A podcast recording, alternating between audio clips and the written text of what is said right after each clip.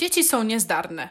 Wie o tym każdy rodzic i praktycznie nie istnieje osoba, która w dzieciństwie uchowała się od jakiegoś poważniejszego urazu. Ja jednak należałam do grupy dzieci z wiecznymi urazami. Oprócz licznych siniaków, ran i nawet kilku blizn, mam na koncie aż trzy złamania. Jeżeli jesteście ciekawi, jakim cudem to zrobiłam, to zapraszam do słuchania. Pierwsza była ręka. No więc jako wesoła pięciolatka schodziłam spokojnie z drabinek i będąc na ostatnim szczeblu, dosłownie tuż nad ziemią, straciłam równowagę i spadłam na piasek. Niby nic groźnego, przecież dzieci cały czas upadają na naprawdę dużo twardsze nawierzchnie i nic im się nie dzieje. Jednak w moim przypadku trafiłam do szpitala ze złamaniem i z przesunięciem kości. Lekarz, który mnie badał, niestety chyba niezbyt postarał się, żeby mi pomóc, a wręcz mi zaszkodził, ponieważ doprowadził do tego, że moja kość zrosła się krzywo i teraz mam z nią kilka problemów. Przede wszystkim nie mogę robić niektórych ćwiczeń, np. podciągania czy pompek. Dodatkowo mam dosyć mocny przeprost, a kiedy używam ręki zbyt długo, np. w trakcie pisania, to kości dosłownie mi przeskakują i strzelają. Dodam jeszcze, że y, pamiętam dokładnie ten moment, kiedy lekarz nastawiał mi rękę, a raczej powinnam powiedzieć, że próbował mi ją nastawić. I to jest pierwsze takie wspomnienie bólu, które pamiętam, i jednocześnie w ogóle pierwsze ze wspomnień, które mam w głowie. Właśnie ten moment złamania ręki i ten moment w szpitalu, kiedy tą rękę mi nastawiają, to są takie moje pierwsze wspomnienia. Także nie jest to zbyt fajne wspomnienie i najgorsze jest to, że jedynym rozwiązaniem, aby ta ręka prawidłowo działała, jest po prostu fizycznie połamanie i pozwolenie na zrośnięcie się prawidłowo. Natomiast takiej opcji nigdy nie brałam, nie biorę i chyba nigdy nie będę brać pod uwagę, więc jestem po prostu skazana na taką, a nie inną rękę do końca życia. Rok 2010, czyli nos. E, dzieci w podstawówce mają naprawdę bardzo głupie pomysły i ja jestem tego idealnym przykładem, ponieważ założyłam się z koleżankami, że zrobię kilka fikołków na trzepaku. E, ten trzepak był na placu zabaw i on był dosyć wysoki, ponieważ miał ponad 2 metry. Na placu zabaw właśnie w świetlicy. No i jak powiedziałam, tak zrobiłam, ponieważ jak ja już coś powiedziałam, to nigdy się z tego nie wycofywałam. No i akurat w tym momencie to się okazało dla mnie naprawdę tragiczne ponieważ pech chciał, że podczas ostatniego przewrotu spadłam na ziemię na twarz, ponieważ nie zdążyłam się podeprzeć rękami. W efekcie tego y, cała we krwi, po prostu zapłakana i w szoku, bo nie wiedziałam do końca jeszcze, co się stało, podbiegłam do nauczycielki i otrzymałam odpowiedź, y, że dobrze mi tak, bo przynajmniej już nie będę nigdy tak robić. Nawiasem mówiąc, ta sama nauczycielka mówiła nam w świetlicy, że bardzo tęskni za czasami, kiedy dzieci można było bić linijką albo kazać im krękać na grochu. I do dzisiaj nie wiem, jakim cudem przez tyle lat ta osoba pracowała w szkole.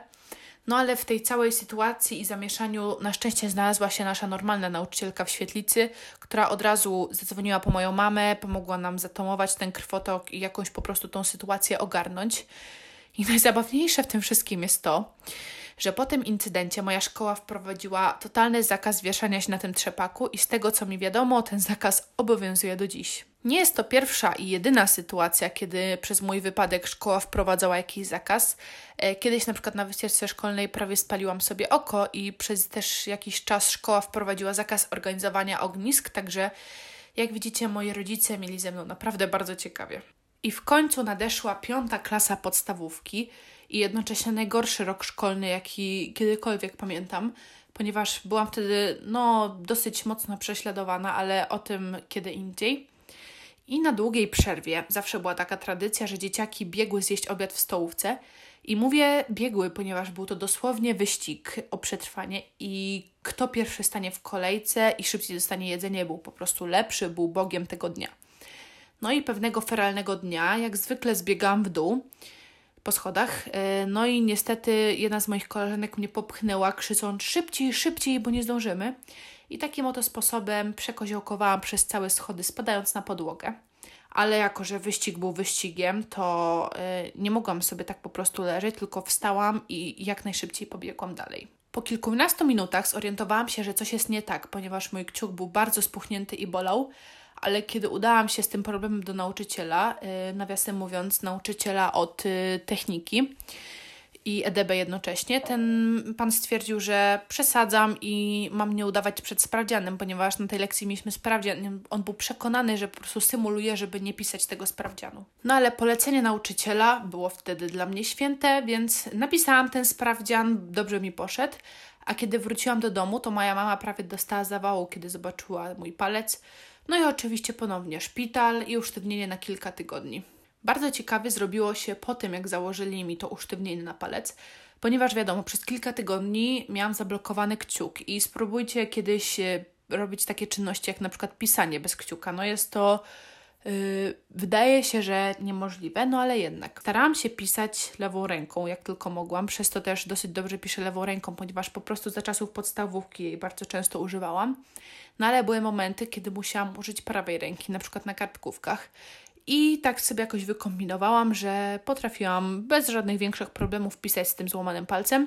I przez to do dziś mam taki nawyk. Ym, ja bardzo dziwnie trzymam długopis i za każdym razem, jak ktoś mnie widzi właśnie, jak piszę tym długopisem, to się pyta, o co chodzi, dlaczego tak dziwnie trzymam długopis, ponieważ kciuk mam jakby oparty na tym długopisie i na palcach i jakby tak wystaje. To jest bardzo ciężko opisać, ale właśnie przez ten złamany kciuk do dzisiaj mam taki nawyk i nie umiem pisać tak normalnie, jak y, każdy zwykły człowiek trzyma, ponieważ zwyczajnie jest mi niewygodnie. A, pamiętacie, jak mówiłam przed chwilą, że przeze mnie moja szkoła zakaza naprawdę wielu rzeczy? Od momentu złamania mojego kciuka moja klasa miała oficjalny zakaz biegania po schodach.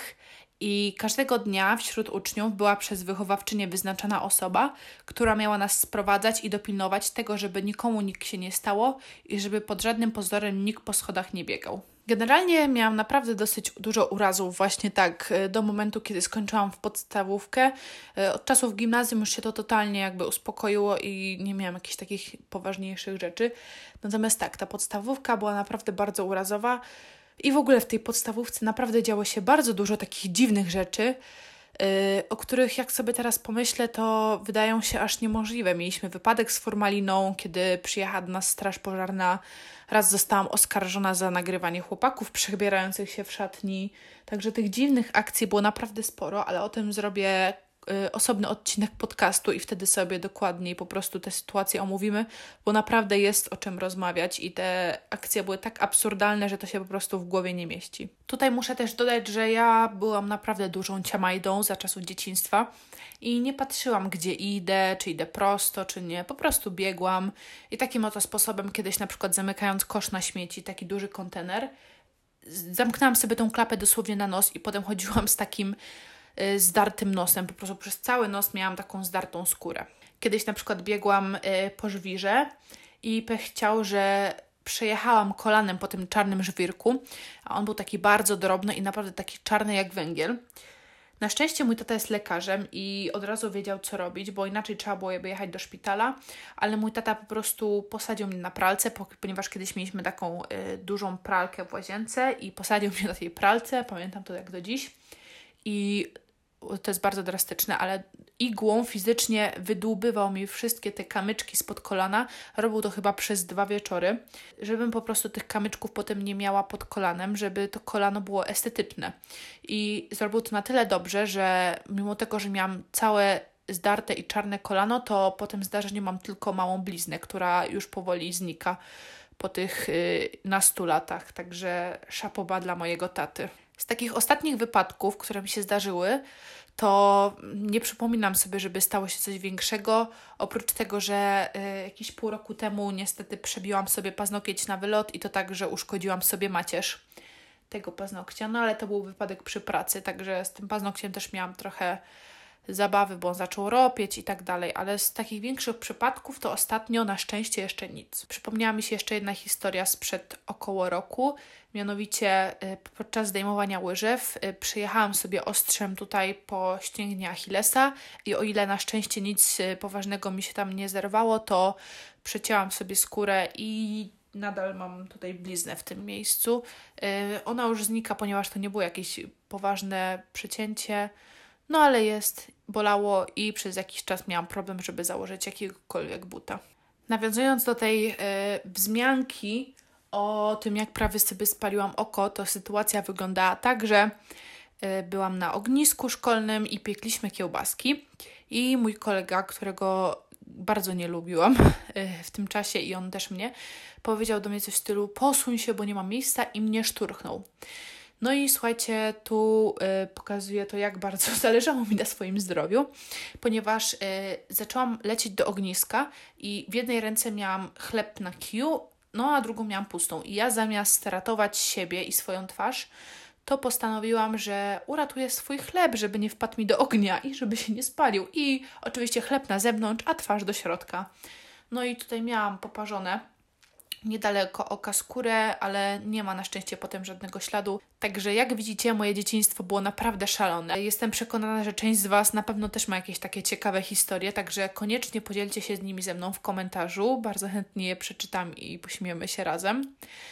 Jeżeli zdecydowaliście, że nadal chcecie mnie regularnie słuchać, to serdecznie zapraszam do subskrybowania tego podcastu. A ja się z Wami żegnam. Do usłyszenia niedługo. Cześć.